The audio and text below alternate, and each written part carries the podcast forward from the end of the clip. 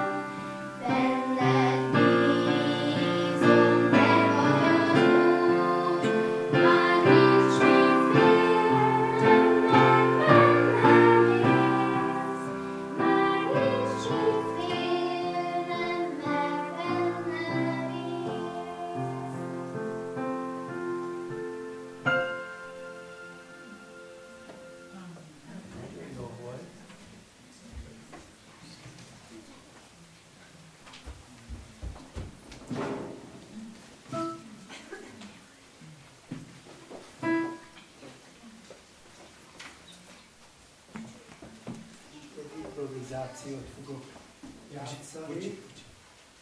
Előtte vagy? Nekem. Jó.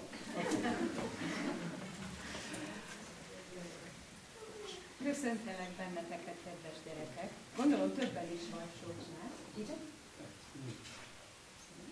Örülök, hogy itt lehetek most köztetek. És azt szeretném mondani, hogy igen, nem ismerlek mindannyiunkat, sokakat már láttalak, de egy dolgot biztosan tudok rólatok, hogy a kedvenc elfoglaltságotok a játék. Igazam van? Igen. Nem? Van, aki azt mondja nem. A felnőtteknek is van kedvenc elfoglaltságuk. Szintén a játék. Mondjuk a játék, zongora, vagy sport, vagy főzés, vagy kirándulás, vagy olvasás. Mikről hallottatok? Még milyen? Matematika? Az a. Na, nagyon örülök. Szuper. Mivel ti nem is ismertek engem nagyon, ezért én nem kérem, hogy találjátok ki, mi az én kedvenc elfoglaltságom. Mert az én hobbim olyan nagyon ritka, hogy akkor itt ülnénk estig, ha ki kellene találnotok. Ehelyett, ehelyett megmutatom. Van, van ötletetek? Na, hadd halljam. Anna. Hímezés. Hímezés az nagyon jó ötlet, de nem. Gergő? Varrás is nagyon jó ötlet. Ezzel csak letakartam azért, hogy Az én kedvenc elfogadottságom a kőfestés.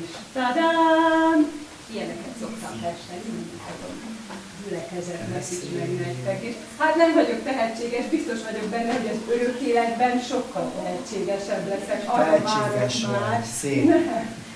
De nagyon szeretek festeni, legszívesebben egész nap festenék, reggeltől estig. Na jó, mondjuk ennék egy kicsit, vagy kimennék sétálni közben, de különben csak festenék, festenék, festenék. És szerintetek tudok egész nap festeni? Mm, nagyon-nagyon pozitív vagy, de sajnos nem tudok egész nap festeni. Van családom, hála jó Istennek, van munkám, aminek szintén nagyon örülök, úgyhogy csak nagyon ritkán tudok hódolni ennek a kedvenc elfoglaltságomnak. Amikor évvégén hálaadás volt, összeszámoltam, hogy hány olyan nap volt az elmúlt évben, amikor tudtam festeni. És mit gondoltok, hány nap van egy évben? 365. 365, helyes. A 365 napból tippeljétek meg, hogy én hány napon tudtam festeni.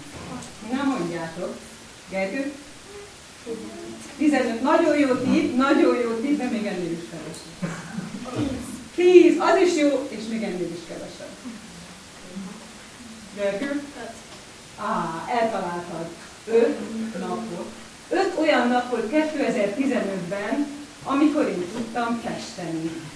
És mit gondoltok, ezért szomorkodtam? Jól gondoljátok? Én. Nem szomorkodtam, és szeretnétek tudni a titkomat, hogy miért nem? Azért nem, mert megtanultam egy nagyon egyszerű kis dalocskát. Látom, hogy ti szerettek énekelni, úgyhogy megtanítom nektek is. Oké? Okay? Ha tudjátok, már énekelhetitek velem. Nem szeretem, nem szeretem, rendben van, rendben van, de meg fogom csinálni, meg fogom csinálni, jól van így, jól van így. A kis dalocskát eléneklem, és rögtön rájövök, hogy azért, mert nem szeretek valamit, azért én még meg tudom azt csinálni. És amikor megcsináltam, akkor úgy örülök, hogy elvégeztem, befejeztem. Egy jó leső érzés van bennem. Úgyhogy egyáltalán nem szomorkodom. Szeretném tudni, hogy nektek van-e olyan elfoglaltság, amihez úgy így kedvetek, de meg kell csinálni. Van ilyen nektek? Tanulás, vagy házi munka, vagy valami ilyesmi, ugye? Hát akkor nagyon örülhetünk. Van egyáltalán olyan, amit nem szeretsz? Amihez kéne egy kis segítség, mondjuk egy ilyen dalocska? Neked nincs annak? Valami? Gondolkozom. Nagyon jó. Akkor, akkor azért kérlek, hogy tanuld meg. Na, Gergő, neked van? Aha, megjavítani, megszerelni valamit, az nehéz rászállni magad, igaz? Én is ilyen. Uh-huh. Na jó, szóval, ha nem is magatok miatt, de azért tanuljátok meg ezt a dalocskát, hogy esetleg megtanítsátok rá a barátnőtöket, az osztálytársatokat.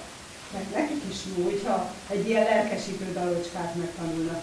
Azt javaslom, énekeljük el együtt, az egész gyülekezet énekelheti, jó? Nagyon egyszerű.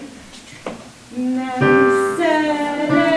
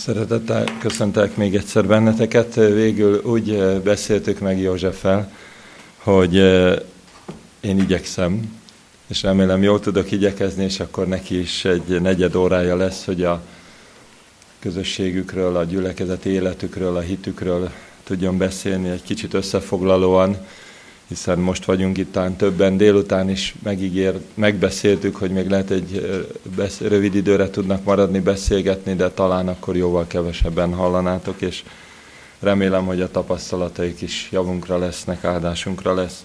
Én is egy követ választottam ma, ez valahogy nagyon jól jött ki. Én is egy követ, de ezt nem festették meg, ez eredetileg fehér, gyárilag fehér, Erről a fehér körről és ennek kapcsán egy, a Biblia üzenetéről szeretnék szólni ebben a rövid időben. Jelenések könyve második fejezet 17. versénél nyissátok ki a Bibliát, és gyerekek, ti is figyelhetitek, hogy, hogy a fehér kő az mit üzen nekünk, mit jelképez számunkra a Bibliában, és hogyan tanít bennünket arra, arra, arra sokszor emlegetett dologra, hogy a győzelmes keresztény élet, a győzelmes élet, az üdvösségre kész élet. A második fejezet 17. versében, tudjátok, a harmadik keresztény korszakról szóló részt olvassuk, és annak is a legvégét, azt a bizonyos ígéretet, amit Krisztus minden levél végén megfogalmaz az adott kor keresztényeinek, és azóta is mindjájunknak, akik olvassuk a Bibliát. Ez a harmadik kor az, amikor a pergámoni gyülekezetnek írja Jézus, hogy sajnos a kereszténységet egy nagy támadás éri, államegyházá szervezik, és elveszíti az igazi tartalmát, elveszíti a biblikus üzenetét, és még annál sokkal nagyobbat veszít, elveszíti a Krisztusról szóló teljes tanítást, a, a hiteles tanítást, és, és ezzel sokak, kezi, sokak e, figyelmét, el, figyelméből kiesik, kikerül az a bibliai tanítás, hogy Krisztusban hogyan lehet és miért kell győzelmes életet élni hogyan segít az ő, az ő élete, az ő életpéldája, az ő keresztáldozata nekünk, a bűnnel küzdködő, vergődő embereknek abban, hogy győzelemre jussunk. Olvasom a második fejezet 17. versét, így szól. Akinek van füle, hallja, mit mond a lélek a gyülekezetnek. A győzedelmesnek enni adok az elrejtett mannából, és adok annak fehér kövecskét, és a kövecskén új írott nevet, amelyet senki nem tud, csak az, aki kapja. Azért választottam ezt a szakaszt, nem azért, mert ezt a jegyzetet találtam meg, hanem mert két hete urvacsora volt, és engem mindig foglalkoztat azzal együtt, hogy gyorsan levizsgázom egy urvacsora után, hogy mit nem vettem komolyan, és mennyire nem tudok belőle úgy élni, ahogy szeretnék, hogy egy kicsit előre mutassak, hogy az urvacsorára épülve hogyan haladhatunk tovább, és mennyire fontos, hogy kitartsunk, hogy ne csak egyszer egy-egy alkalomra, negyed évenként gyűljünk egybe, úgymond Krisztus keresztjéhez, és próbáljuk összeszedni magunkat, és ott is jobbára magunkra figyelve, és nem ő miatta vesszük az urvacsorát, hanem hogy hát kicsit regulázva magunkat, hanem merítsünk most a folytatásban arra ismét lendületet és erőt, hogy Krisztusban nekünk rendkívüli elhívásunk van, és rendkívüli lehetőségünk van a győzelmes életre. Ugye Jézus itt a, ebben a levélben is, mint az összes többiben mindig úgy fejezi be a levelet, hogy egy bíztatást, ígéretet fogalmaz meg, bátorítja Istenfélőket arra, hogy, hogy győzelemre juthatnak a keresztény életükben. Azt olvastuk, hogy enni ad az elrejtett mannából, így segíti őket győzelemre, és azoknak, akik győzelemre jutnak, ad egy fehér kövecskét, méghozzá, amin egy új név lesz, és egy harmadik dolog, hogy és azt a nevet senki nem ismeri. Jézus ezzel azt mondja, hogy segítségére lesz annak az adott kornak, és nyilván ugyanígy gondolkodik azóta is Jézus mindannyiunk számára. Fennáll, rendelkezésre áll az ő segítsége az, hogy győzedelmesek legyünk, csak meg kell találni a forrást hozzá, meg kell találni az erőforrást, és az erővel élni kell. Azt mondja, a győzedelmesnek enni ad az elrejtett mannából. Talán akkor ez volt a legfontosabb, a legjobb táptalajt veszítették el, hiszen elvették a Bibliát a keresztényektől. És egyházi liturgiára került a hangsúly, és elfelejtődött nagyon sok minden, amit a Biblia szava kijelent számukra. Azt mondja, de akik élnek vele, és akik vágyakoznak a győzelmes életre, akik Krisztus útján akarnak járni, azokra nézve gondja lesz Jézusnak, hogy a, győ, a, a, a mannához jussanak. És azáltal győzelemre jussanak, győzelemre segíthesse őket. És a győzteseknek azt mondja Jézus, ad egy fehér követ, amin új név lesz, és ez a, az a, és ez a név olyan név lesz, amelyet senki nem tud róla. És hogy elgondolkodtató nyilván mindannyiunk számára, hogy mégis mi lehet ez a fehér kő, és miért pont fehér az a kő, miért nem valamilyen színű a kő, és hogy mi az az új név rajta, és hogy lehet, hogy senki nem tudja. Nagyon egyszerűen meg kellene ezt válaszoljuk. Nyilván a fehér arra utal, a fehér mindig a mi hétköznapjainkban és a tisztaság jelképe, Ugye sokszor fehér rózsát adunk azoknak, akiket szeretünk, a női, mi férfiak a női nemből, főleg a fiatalabbak. Aztán később színesedik az a rózsa, a korral előre haladva, de a fehér az valahogy a tisztaság, az ártatlanság képe, és gondolom, hogy Jézus ezért hivatkozhat rá, hogy fehér, vagyis akik megtisztulnak, akiknek sikerül, akik jól élnek a lehetőségekkel, a lehetőségükkel, amit Krisztusban nyertek. És hogy miért kövecske, gondolom ezzel arra utalhat Jézus, hogy, hogy rajta alapul a győzelmünk. Ugye ő a kőszikla, ő a jelkép, aki, ő az, aki a jelkép mögött áll, hogy ráépítve, ráépítkezve egyedül ezen az úton van lehetősége az embernek győzelmet aratni, sehogy máshogy. Nagyon össze tudjuk szedni magunkat, nagyon tudunk vigyázni magunkra, körülbelül fél óráig, vagy fél napig, vagy fél, fél hónapig, tovább nem igen és akkor se vagyunk hibátlanok, amikor nagyon vigyázunk magunkra. De Krisztusban teljessé tudjuk tenni, teljessé lehet tenni a győzelmet. Azt üzeni Jézus ezzel a kövecskével, hogy, hogy ő, ő az az alap, akire építve az életünket megtisztulhatunk. És hogy miért új a név, miért új, új nevet ír fel rá, és senki nem tudja, úgy gondolom ezzel arra utalhat, hogy rajta kívül senki nem ismeri igazán, hogy mi milyen küzdelmek árán lettünk győztesek. Hogy mi, mi, mi bennünk mi feszült, és mikkel birkóztunk, és mikben szégyenültünk meg, és mikből álltunk fel. Ezt ő tudja rólunk, senki más. Senki, még Adrien se tudja róla.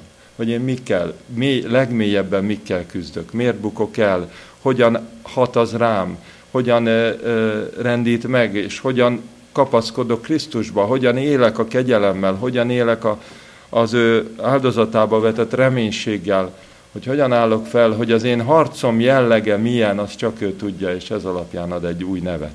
Mint ahogy adtak az indián gyermekeknek, hogy fürgezergel, meg nem tudom milyen neveket, ugye emlékeztek a Vinetú regényekből, legalább a fiúk, férfiak emlékeznek rá, hogy eh, milyen neveket kaptak a gyermekek az alapján, ahogyan az ő személyiségüket látták kibontakozni. És bizonyára Jézus is látja, hogy bennünk hogy ábrázolódik ki ő, hogyan formálódik az ő lénye, minek az árán formálódik, mi van mögötte, milyen belátás, mennyi harc.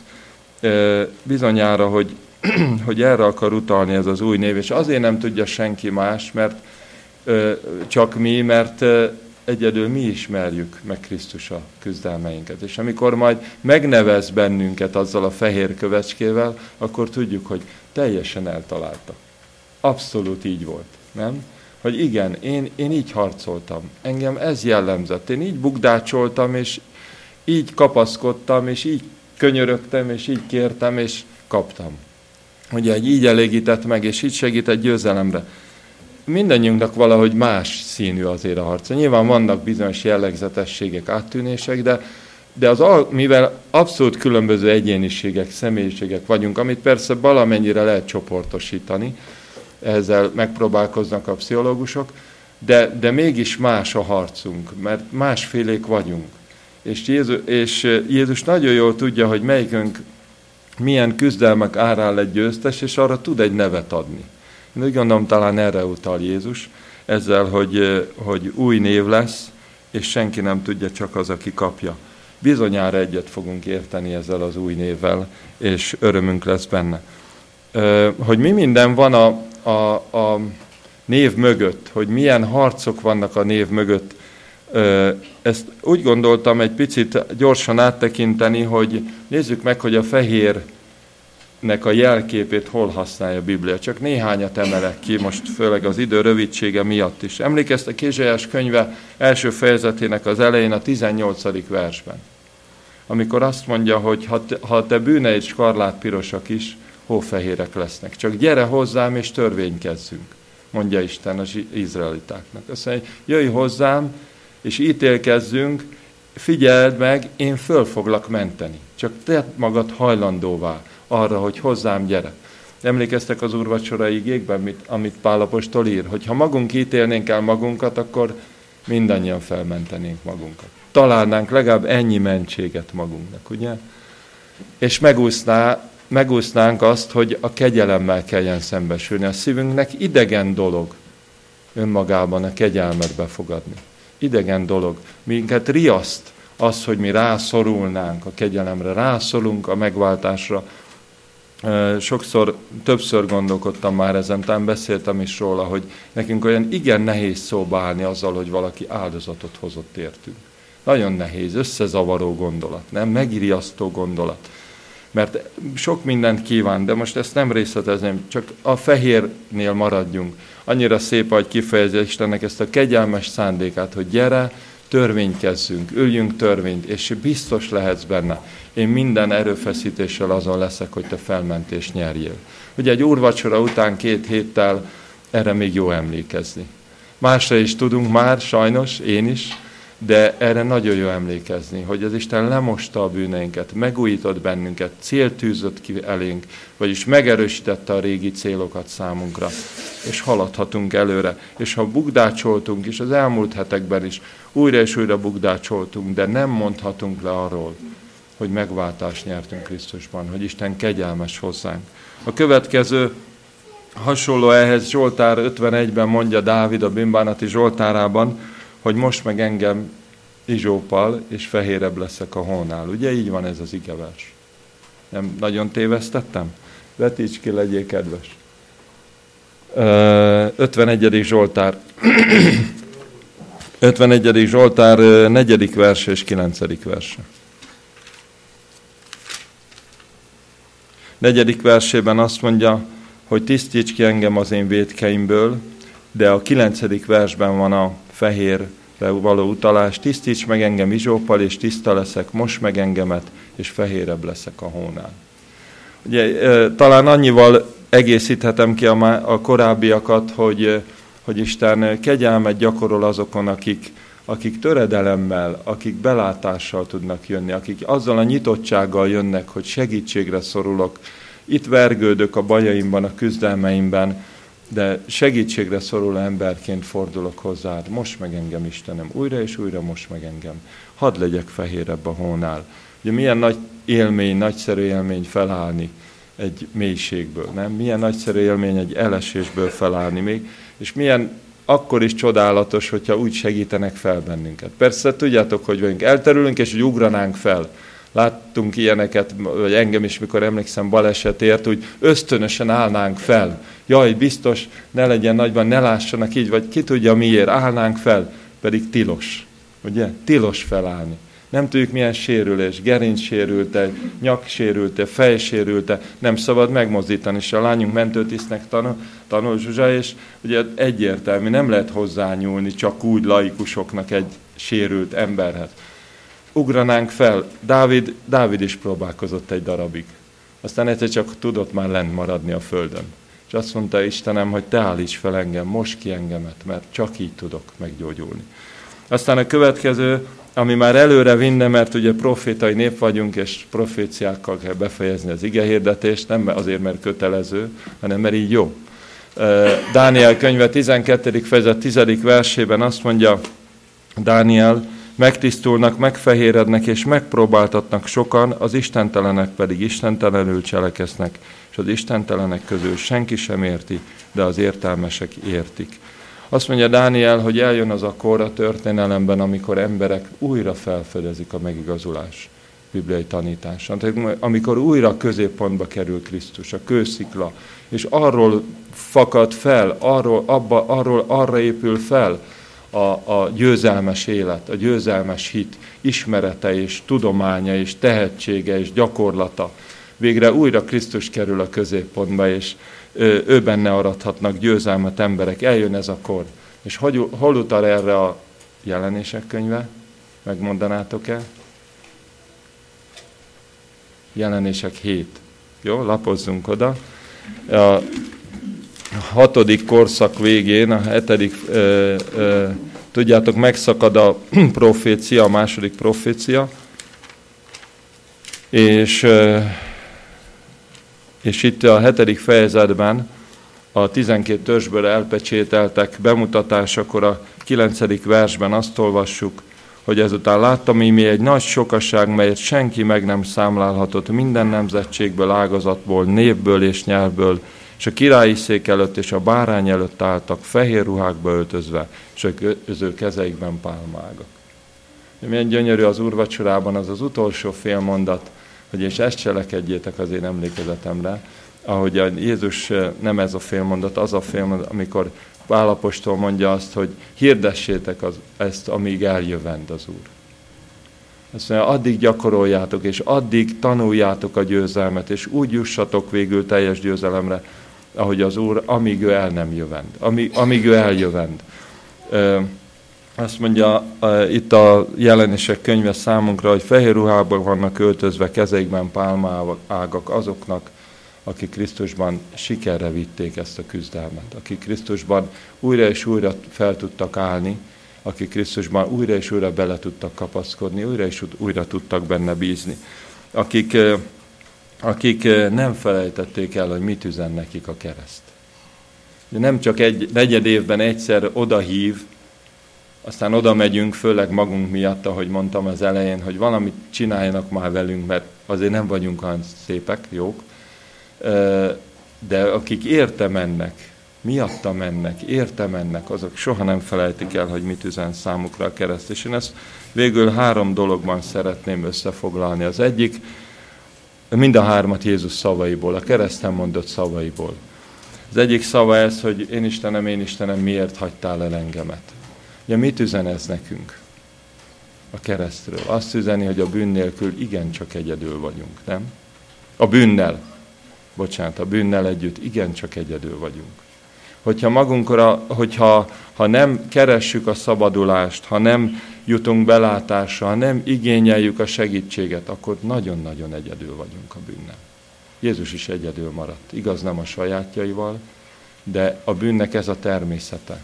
Aki csak, maga van, aki csak magára számít a bűnnel szembeni harcában, az nagyon egyedül van. Annak nincs igazán segítség. A másik dolog, amit Jézus így mond, hogy bocsáss, bocsáss meg nekik, mert nem tudják, hogy mit cselekeznek.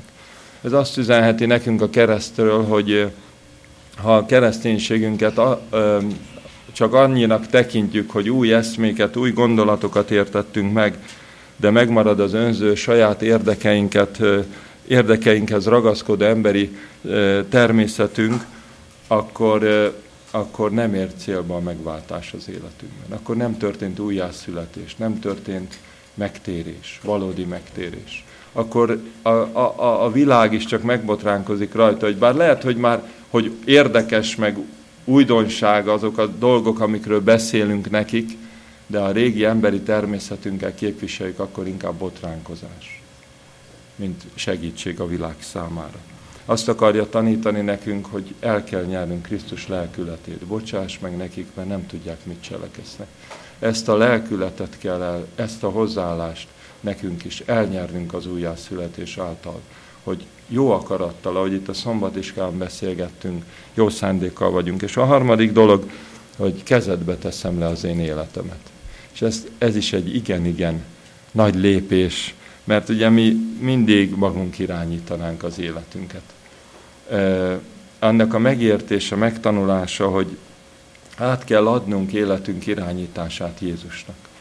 Át kell adnunk, benne kell bíznunk, hogy ő tudja, mikor és miként jó nekünk. Ez azt is jelenti, hogy elfogadjuk az, össze, az élet összes ellentmondását.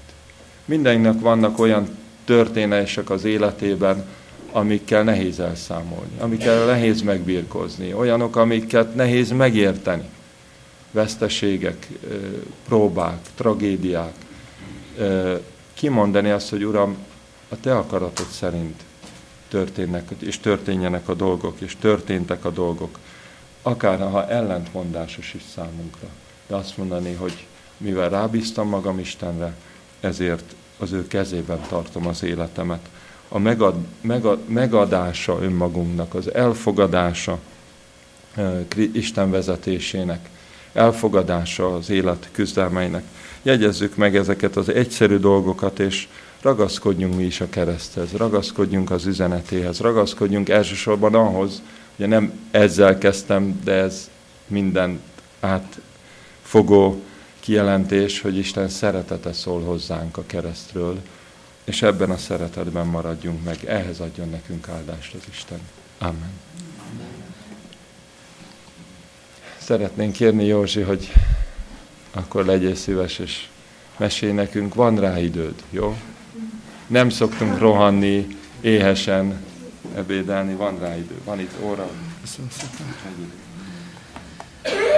Kedves gyülekezet, sokok, sokakat, sokakat ismerünk, és nagyon nagy szeretettel gondolunk rátok, és az első benyomás az, hogy milyen nagyon jó magyarul énekelni. Hát nektek megszokott, és magyarul imádkozni, magyarul uh, olvasni a Bibliát.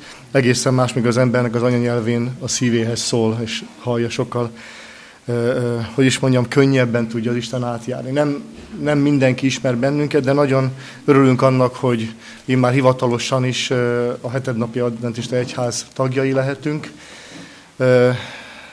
20 éve keresztelkedtünk meg, úgyhogy mi mindig is adventistának éreztük meg, vallottuk magunkat, és a Jóisten elvezetett bennünket oda, hogy, hogy jobban, hatékonyabban tudjuk képviselni az ő országát, hogyha összetartunk, és hogyha együttesen próbálunk az emberek között halászni.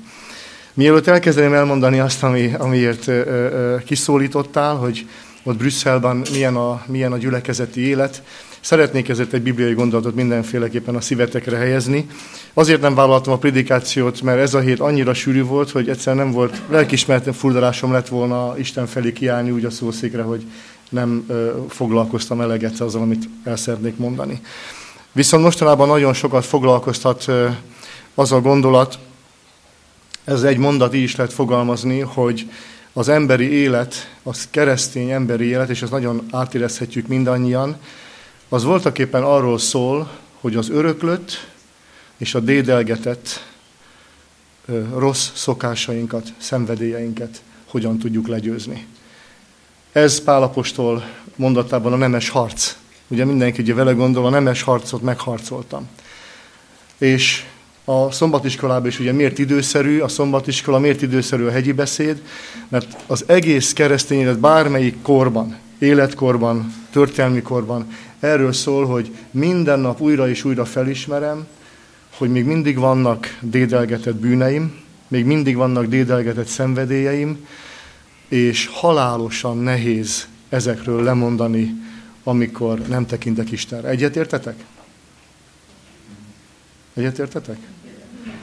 Ez a központi kérdése a keresztény életnek. De ez egyben egy felszabadulást is ad, nem?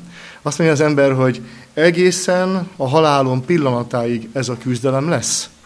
Soha senki ne várja azt, mert akkor el fog szomorodni. Soha senki közülünk ne várja azt, hogy lesz egy olyan nap, hét, hónap, két hét, amikor azt mondhatjuk, hogy most már jó keresztény vagyok. A nemes harcot minden nap küzdeni kell. Sőt, ugye Pálapostól egy olyan kifejezés, aztán nem vagyok görögös, de majd a lelkészek is segítenek, hogy ez a küzdelem olyan, mint a boxolónak, amikor úgy nagyon erősen be, behúznak egymásnak, tehát ez egy nagyon fájdalmas küzdelem. Lefordítom ezt is a magam számára, meg a ti számotokra. Ez a fájdalmas küzdelem azt jelenti, hogy az embernek időt kell szakítani, hogy nagyon-nagyon kritikus legyen magával szemben. És naponta felvenni azt a bátorságot, hogy amíg én ítélem el magamat, amíg én vagyok kritikus magamhoz képest, addig van fejlődés remény. A fele, hogy mondtad jól, a feleségem nem hallja. A gyermekem nem hallja, a szüleim nem hallják, amit én és Isten egymással küzdünk, és bevallani nagyon-nagyon mélyen, ebben sem voltam ma olyan, mint a példaképem. Segíts nekem, Istenem, hogy olyan legyen, olyan lehessek. És ez a mérce mindig menni fog följebb és följebb. ama nemes harcot megharcoltam, és majd megkapom az igazság koronáját ama napon. Nem folytatom tovább, mert aztán, aztán elhúzódik, ezért nem, tehát nem prédikálni jöttem ki, de ez a gondolat, hogy, hogy az öröklött és a dédelgetett szenvedélyek, ezek, ezek elleni harcunk az, ami a, ami, ami a győzelmet fogja hozni, ez nekem erőt is ad. És még egy gondolat, hogy az öröklöttel kapcsolatban, ez a test, azt mondja Pálapostól, ez a test nem örökölheti a mennyek országát. Bármit csinálunk, ez a test nem akar engedelmeskedni. Nem akar engedelmeskedni. És amíg csak ez a test vagyok, amíg csak ez a természet vagyok, addig nem fogok győzni. Krisztus pontosan azért jött el, hogy ő megmutatta, hogy mit lehet tenni egy olyan testtel, amelyik Isten ellenére van. Nagyon, nagyon agresszíven fogalmazok. Ami Isten ellenére van. Mit lehet tenni egy olyan testtel, hogyha az isteni természettel egyesül, ami egy új teremtés, ami Isten ellenére van? Amikor kritikusan magaddal szembenézel, amikor elmondod, hogy nem voltál olyan, mint a példakép, amikor, amikor, amikor azt mondod, hogy megint legyőzött engem ez a belső korrupt test, amikor ezt mondod, akkor azt mondod, Istenem, arra van szükségem, hogy a te isteni természetet csatlakozom az enyémhez, és egy új teremtés legyek. És ezt enged, hogy megtapasztaljam. Tapasztaltátok már ezt? Komolyan kérdezem. Tapasztaltátok azt, amikor az isteni természet olyan tett bennetek, hogy te is azt mondtad, hogy ez, ez nem én vagyok, ez az Isten. Tapasztaltatok már ezt? Ezekre a tapasztalatokra van szükségünk. Le kell borulnunk, be kell vallanunk, és az isteni szent lélek egyesülni fog ezzel a korrupt emberi természettel, és egy olyan új teremtés hoz létre, olyan tapasztalatod ad, ami dicsőségről dicsőségre elvezet bennünket majd ahhoz, hogy mi is megörülküljük a koronát. Egyértetek ezzel? Ez csak egy rövid gondolat, ezt szerettem volna csak megosztani, mielőtt a brüsszeli, brüsszeli történeteket. Akinek még kedve van, az még olvassa majd el a Korintusokhoz írt első levél 15. fejezetét. Ott olyan csodálatos dolgokat ír Pálapostól, hogy van földi test, van mennyei test. A mennyei test az nem olyan, mint a földi test. És, és nekünk egy olyan mennyei testünk lesz, amiben már nem lesz ez a korrupció, vagy nem ez a, ez, ez a romlás. Nem lesz benne. Nem lesz már ez a küzdelem. Azt várjuk majd közösen. Úgy legyen. Kedves gyülekezet, a brüsszeli gyülekezet egy nagyon-nagyon kedves gyülekezet, és így bár nem tudják, de ők most üdvözölnek fejeteket. azt tudják, hogy itt vagyunk, és vissza is várnak, mert szombatiskolán ugye számon tartjuk egymást, és, és nagyon odafigyelünk egymásra, különösen azért, mert ez egy ilyen gyülevés sereg, ugye Brüsszelben a gyülevészek vannak, akik az, a világ minden pontjáról oda kerülnek egy bizonyos időre, aztán mennek tovább de egy nagyon-nagyon szeretetteljes család, család ez a brüsszeli gyülekezet. Fizikailag úgy kell elképzelnetek, van, aki már ezt hallotta, ugye korábban már beszámoltunk, hogy három szint van, ugye Belgiumban három hivatalos nyelv van. Tudjátok meg ez a három hivatalos nyelv? A francia, vagy nevezzük vallonnak, igen, a, a holland, vagy flamand, így van, és a harmadik? A német nyelv, így van, ez a három, így van. Francia, holland és német, és a gyülekezet nem így tagozódik. Az alsó szinten van egy körülbelül 3-400 főből álló francia gyülekezet, vagy vallon gyülekezet. A középső szinten van egy holland, vagy flamand gyülekezet, és a felső szinten van egy angol gyülekezet. Német gyülekezet nincs, vagy csak egy nagyon kicsi terület ott Németország és Hollandia határán, ahol a német a nyelv. Így aztán mindenkinek, akinek nyelvgyakorlásra van kedve, arra a szintre megy, ahol éppen szeretné, de mi ugye a leg, által, nem általában mindig a, az angol ö, ö, szinten vagyunk. És az angol szinten ö, fehér emberből kevés van. Tehát ö, lehet érezni azt, hogy milyen lehet egy, egy színes brűnek, hogyha közénk eljön. De hogy ezt megkönnyítsék, én nem vagyok a jó énekes, mint Csilla, meg a gyülekezet, mindig azt csinálják, és ezt szerintem ti is eltanulhatjátok, hogyha ilyen van, hogy egy gyülekezeti tisztviselő a bejáratnál áll, és amikor a liftből kiszáll akárki, és nem ismeri meg, hogy ki az, akkor megkérdezi, hogy te először jöttél, vagy többször voltál, vagy régóta nem voltál itt, és felírják a nevét egy ilyen vendégkönyvbe. Ez még csak a technikai része. Viszont a prédikáció elején a vendégkönyvet kinyitja a, a pulpitus menedzser, így hívják, tehát aki a, a, a, a gyülekezet élet aznapját vezeti, és felállítja azokat, akik a különböző országokból ott vannak, név szerint köszönti őket, és állva is maradnak. És miután állva maradtak, utána a zongorista játszik egy olyat, hogy uh, um, There's a place for you. Van egy hely neked. There's a place, there's a place for you. Every Sabbath morning, there's a place for you. Something like that. Szóval, hogy van egy jó hely, és azt majd valahogy próbáljátok meg ti is magyarul. Van egy jó hely, és minden szombaton itt ez a hely a tiéd, és, és várunk rád, és mi is ezt átértük legelőször, ismeretlenül, és utána odafordulnak a, a környező testvérek, sőt néhányan, akik igazán Krisztusok, átgyalogolnak a másik terem másik végébe, és kezet fognak és köszöntik ezt a vendéget. Tehát ez egyik ilyen kis ötlet, hogyha esetleg ti is szeretnétek az ismeretlen arcokat könnyebben befogadni, akkor először kell egy zeneszerző, aki le tudja ezt fordítani, és utána meg, a zene az megvan, csak a szöveg legyen hozzá jó. A másik, ami nagyon-nagyon pozitív, és, és minket meglepett, hogy a zene nagyon nagy szerepet játszik ennek a gyülekezetnek az életében. Tehát tényleg megvalósítják azt, amit Ellen white is olvasunk, hogy az ének és a zene is egy imádság, ugyanúgy, mint az imádság maga, meg a prédikáció. Az az elején számomra kimerítő volt. Ugye én, én magyar adventist vagyok, hozzászoktam, hogy van egy nyitóének, három verszak, nem is az egész, mind kiválasztunk hármat vagy négyet, utána meg történik, aminek történik kell, záróének, így megy ez. És ö, ott, mikor megérkezünk a szombatiskola előtt, és ugye üres járat van, hogy jöjjenek, itt egy negatív megjegyzés, ami nem tudom rálatok mennyire jellemző, nincsen szombatiskolán ilyen teltház, mint most van tehát kevesen jönnek el, és ezen iparkodunk is, hogy változzon. De amíg várakozunk, addig is nincs beszélgetés, hanem addig énekelünk külön az énekeskönyvből, és úgy csatlakoznak aztán a testvérek. De maga a liturgia is úgy, úgy zajlódik, hogy például a térdelve imádkozás előtt is egy éneket ének, éneklünk el, most nem tudom visszaidézni, nem tudom de az is arról szól, hogy egy énekes könyvet ének, ami az imát készíti elő.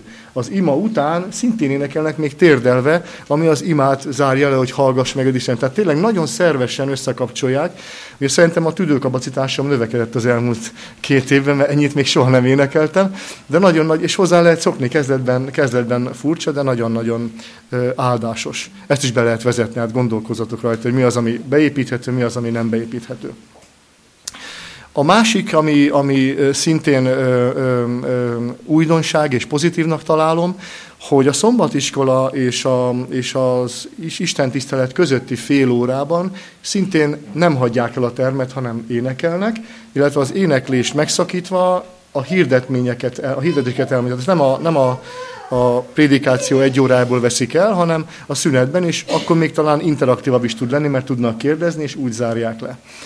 Ahogy így haladok előre, a, a, hogy mi történik, azt is el kell mondani, hogy a gyermekeket nagyon-nagyon okosan vonják be. Ez például megvalósul abban, hogy a, mindig van biblia szöveg, ami a prédikációhoz csatlakozik, tehát a prédikátornak meg kell írni a e-mailben, hogy miről fog prédikálni, esetleg meg kell írni a vezérgondolatot, nem kötelező, de minden esetben meg kell írnia, hogy milyen ige szakaszhoz teszi. És talán a legfiatalabb 10 éves lehet, a legidősebb 14-15, tehát mindig egy gyermekolvasó kijön, azt mondja, hogy happy szabát, boldog szombatot, tehát nagyon felnőttesen kinyitja, a mai felolvasás ebből is ebből az ige szakaszból történik, és felolvassa a gyermek az igerész, és utána ámen. Tehát, hogy, hogy, hogy a szerves részévé teszik a, a, a, a gyülekezet életének. Ö, illetve maga a gyermekiskolai tanítás az hasonló a tiétekhez, vagy ami itt történik.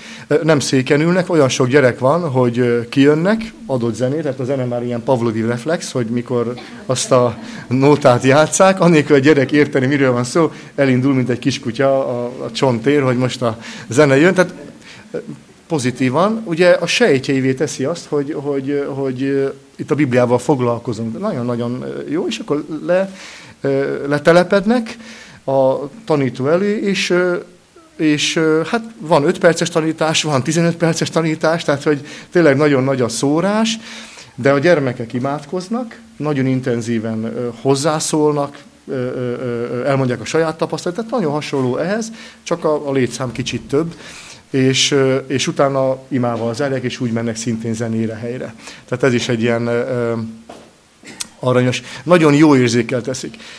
A másik, ami már ettől kicsit ö, fel, felülről nézhető, az az, hogy a gyülekezeti vének, a gyülekezet vezetői azt tudom mondani, hogy milyen, milyen, milyen végtelen hozzáértéssel tudják ezt a nagyon különböző, heterogén gyülekezetet mozgósítani, illetve egybetartani, és hogy, hogy hogyan kezelik hogy is fogalmazzak, hogy, hogy azért az arany a középúton maradjon, ne úgy, hogy agyon csapják az embert, hogyha valami olyasmi történik, amivel a, a, a gyülekezet nem ért egyet, hanem hogyan lehet azt a szelítség lelkével szépen terelgetni, és van dolguk, mert a fiatalok, ugye a kamaszok a, és a kamaszok túl bontogatják a szárnyaikat, néha olyan irányba mennek el, ami nem biztos, hogy már belefér abba a, a dologba, de nagyon-nagyon nagy bölcsességgel ö, ö, teszik ezt. Akkor néhány dolgot, a, néhány szót a misszió területről, ez inkább ilyen formai volt. Nem, vannak valaki kérdés esetleg ez az első részhez? Ja, itt, bocsánat, itt az angol, ez 3-400 fő között lehet? Nem? Vagy inkább csak 300? Inkább csak 300. 300. hogy? A francia is van 300 méter, és a holland az egy kicsike. A holland az egy olyan 70-80 öregedő. Ja, különben nagyon, tehát sok, több gyülekezet van, ez csak azért, amiről én beszámolok, mivel a nyelvi akadályok miatt én ugye az nemzetközibe járok. Hát a, hát a nemzetközi könnyű dolog, hogy a, aki angolul tud, az odajön, de különben más városokban is vannak angol nyelvű adventista gyülekezetek, de hát francia nyelvűből van Brüsszelben, nem tudom, Csilla talán jobban tudod, négy, öt, hat gyülekezetet, több is van, úgyhogy igen, mert vannak adventisták szép számmal. De Brüsszelben ö, szenvedünk. Azt a gyülekezeti vének is mondják, hogy jólét van, ugye nyilván minél, jobb, minél nagyobb a jólétje egy nemzetnek, sajnos ezt kell mondani, annál nehezebben haj, hallgatnak oda az evangéliumra. Amikor rendszerváltás van, vagy szegénység van, akkor nyilván az emberek jobban odafigyelnek, de Brüsszelben nagyon-nagyon nehéz. Nagyon, a, a, a, a szociális rendszer nagyon jó, az emberek van zömével munkájuk, azzal elég jó életszínvonalat élnek. Ha szabad így mondanom, nincsen affinitás, nincsen fogékonyság Istenre. Viszont nyilván, hogy most a menekültügy, illetve a terrorizmus ügye érinti az országot, ezért, ezért a mi gyülekezetünk is mozgósította magát, és gyűjtés volt, ruhaválogatás volt, pályaudvarokon, illetve egyéb ilyen helyeken, ahol, ahol találkozhatnak az arra rászorulókkal, osztották, amit, amire szükség volt. Illetve mások, akik ugye jobban vannak, egy úgynevezett biblia kávéháznak hívják, de kávét nem, tehát nem, nem lehet kávét meg nem lehet ö, ö, olyat, ami nem egészséges, de itt próbálnak a fiatalokkal beszélgetni, illetve a bibliai témákat ö, ö, ö, megjeleníteni, és, és azon keresztül a gyülekezetbe ö, behozni őket. Ö, itt én azt gondolom, hogy van egy-két olyan zenei megközelítés, ami nem nagyon, tehát nem megszerkezik, hogy dob, meg, meg cintányér és most gitár, ilyen nincs. Egy picikét a határon van, hogy, hogy, hogy a mai fiatalokhoz jobban szóljon. Ott még majd beszélgetni fognak, hogy akkor mi az, ami még belül marad, mi az, ami kívül marad. A másik, ami, ami, ami, amit nagyon-nagyon jól csinálnak, és ezt én nem éltem át itt Magyarországon, nyilván vannak bibliatáborok, és akkor mindenki különböző gyülekezetekből jön, és ott találkozunk, zenei tábor, életmódtábor, és a többi. Itt viszont, ami nagyon-nagyon tetszik, az, hogy maga a gyülekezet, tehát most, hogyha magunkat képzeljük el, hogy a gyülekezet csinál magának tábort. Tehát nem úgy, hogy akinek kedve van, hanem is így, és az a tábor nem is úgy, hogy mondjuk két hét vagy egy hét, hanem elmennek egy hosszú hétvégére. Belgiumban elég sok olyan nap van, amikor amit úgy odadják, mert hogy banki szabadság, vagy van flamand ünnep, vallon ünnep, szövetség ünnep, tehát mind lehet ott kombinálni, és akkor péntek, szombat, vasárnap, vagy csütörtök, péntek, szombat, vasárnap, ezt úgy kihasználják, és akkor elmennek egy ilyen, vagy elmegyünk egy ilyen táborba, és, és nagyon-nagyon építő. Tehát, hogy nem csak így ismerjük meg egymást, hogy szombatonként találkozunk, és táborban csak azzal találkozunk, akivel amúgy is jóba vagyunk, hanem így a komfortzónából kezdetbe kilépve van egy ilyen építő hatása a gyülekezetnek összességében, emellett pedig hát a nők nagyon aktívak nálunk. Tehát, hogy a, a, a nők sokkal többször elmennek együtt, lehet a férjeik miatt. Ne, ne, ne, ne.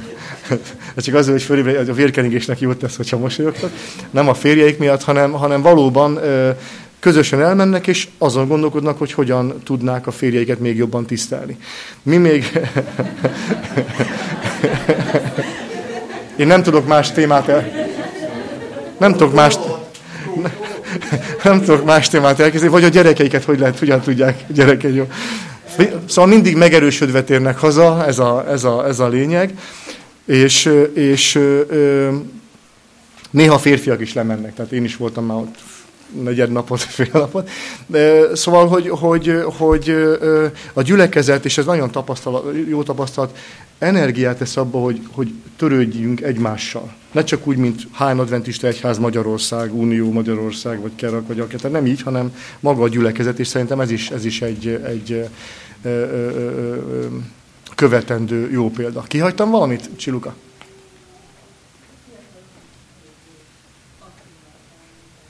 Igen, igen. És az, igen, hogyha azt, azt nézzük, hogy életkorban mi a helyzet, akkor a fiatalok. A fiatalokat úgy értsétek, hogy 20-30 között, ugye?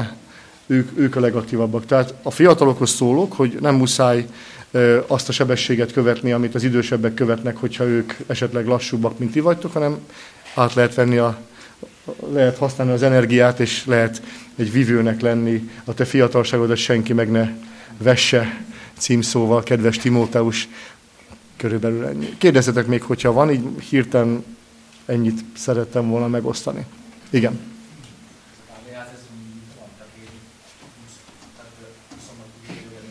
Nem, nem, sajnos ez csak egy ilyen, azt hiszem hetente vagy havonta rendezik.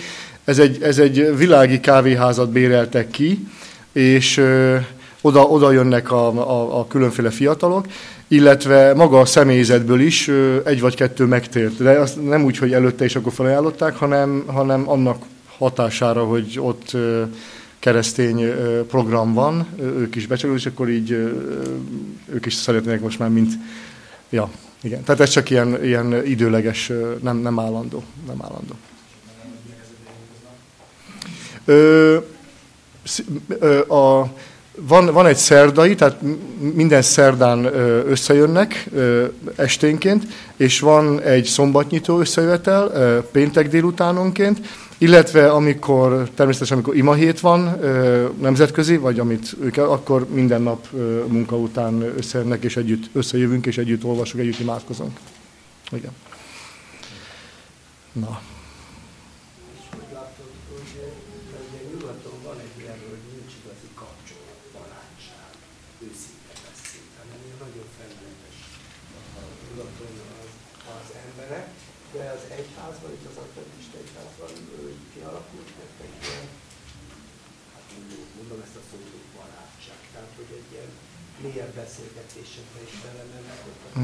Igen. Igen. Nem csak, hogy mélyebb beszéltés, hanem, hanem, hanem volt, amikor a mi lakásunkban volt program, volt, amikor valaki másnak a lakásában volt program, illetve úgy is van, hogy családokként ismerjük egymást, és igen, tehát, hogy hasonlóan a magyar helyzethez vannak közki barátságok, szorosabb kapcsolatok. Így igaz, illetve én picit úgy láttam, hogy erős, tehát amit én tapasztaltam eddig annál erősebb az, hogy hogyan követik nyomon, hogy valaki hiányzik, és akkor délután elmennek hozzá, meglátogatják, megkezdik, mi a, mi a, mi a baj. Tehát van egy, van egy természetes... Én ezt úgy magyaráztam, lehet, hogy nem ez a magyarázat, de nekem ez hiányzik, mert első generációs adventista vagyok, hogy ott olyan, olyan ö, fekete ö, ö, ö, adventista vének vannak, most a feketét értsétek csak úgy, hogy honnan származik a történet, hogy afrikai faluban a nagymama is adventista volt, tehát hogy ott a törzs, a törzs összejárt, tehát olyan, olyan, annyira a sejtjeikben van, hogy hogyan kell azt magától jól csinálni, hogy csak nézek és ámulok. Úgyhogy van mit, van mit tanulni, és az úgy, úgy, úgy jön belül. Az lehet, igen, igen, igen. Igen, igen, igen, igen, így van. Még, bocsáss. Ja igen, hogy gond, ja, akkor csak egy-két perc. Gondolom, gondolom, itt Magyarországon azt halljátok, hogy robban, robbantak a bombák, illetve, hogy mindenütt katonák járőröznek. Uh, Molenbeek, ahol, ahol nem mer bemenni a fehér ember, így van. Ezek igazak, de, de ez pont olyan, mint amikor én olvasom Belgiumban a Magyarországról szóló híreket. Tehát, hogy minden el van túlozva, amúgy egy, egy békes, békességes ország, és, és olyan, olyan nagyon-nagyon nem fordult föl a dolog.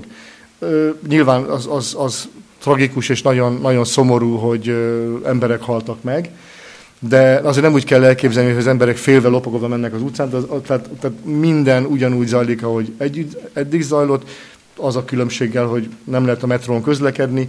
Az, hogy katonák vannak, azok eddig, tehát, tehát ideig is mondom, mióta a párizsi robbantás volt, azóta minden, mindenütt katonák voltak. Ö, azt talán megüti az ember szemét, de, de nincs olyan, hogy tehát a, a munkatársaimmal beszélgetve, meg látva nem, nem élnek félelemben, hogy ez hogy lenne. És maga, ahol dolgozom, annak a központja Molenbeekben van, pont, pont a terrorista kerületben, és ez azért jó, mert a terror, tehát abban a kerületben nincsen soha baj, mert nyilván ott laknak. Tehát, hogy, hogy, hogy ki, az a, ki az a valaki, aki a saj... Így van, így van. Most ez persze nagyon ilyen feketén-fehérre jött ki, de szóval körülbelül így ez a történet. Bocsánat, igen.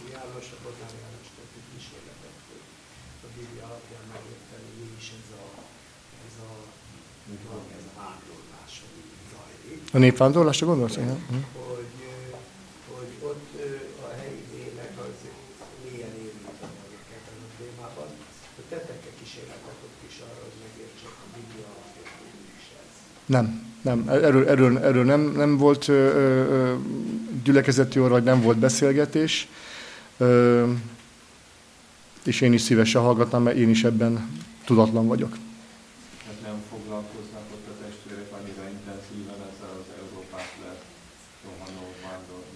Úgy foglalkoznak vele, mint ahogy, mint ahogy a nem hívők is foglalkoznak, hogy most mi történik, igen, de, de nem a Bibliának a, nem a Bibliának a fényé, nem a Biblia fényében. Így van.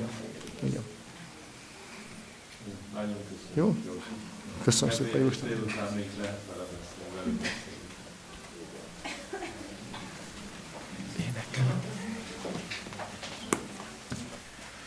Áldásos Isten tiszteletünket fejezzük be a 95-ös számú énekünk első három versével, majd ima után a negyedik, ötödik verse. 95-ös számú ének első három.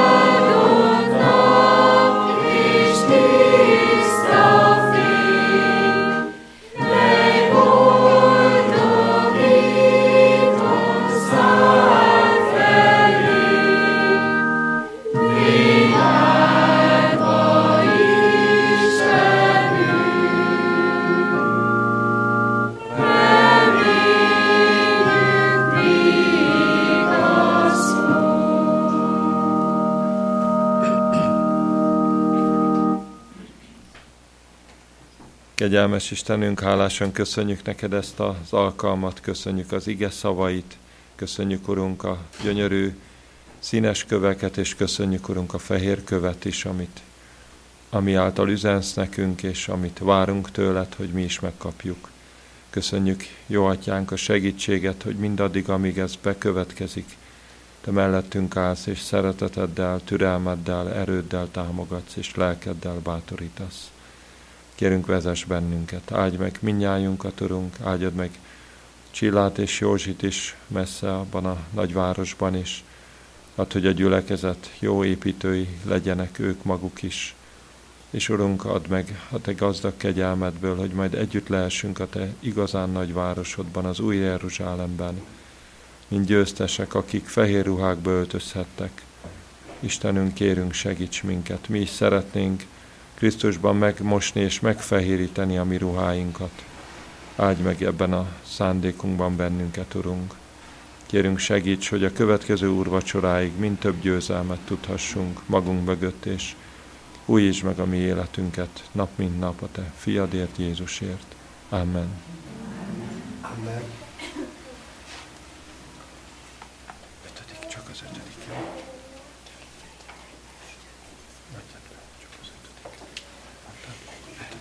Csak az ötödik verset énekeljük.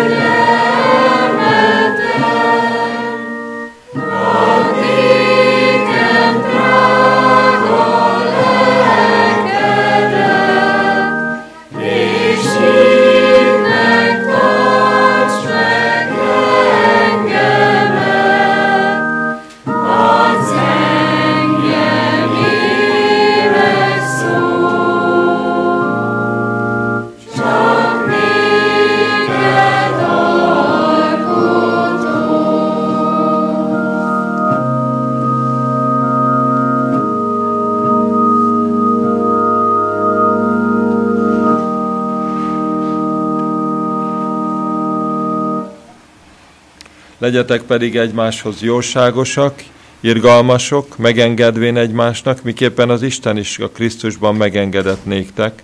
Legyetek annak okáért követői az Istennek, mint szeretett gyermekek.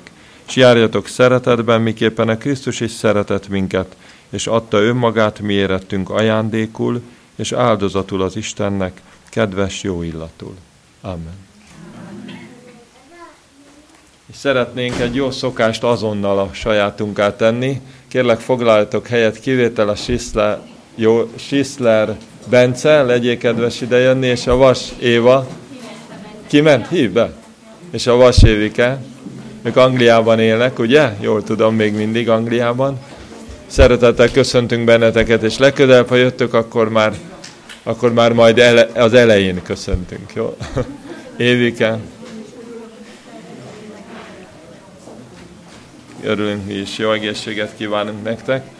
Más, van számomra még egy-két idegen arc, de nem tudom bemutatni őket, az az igazság. Most egy gyors ebéd lesz. Én azt gondolom, hogy erős fiatalokat, hadd kérjek fiúkat,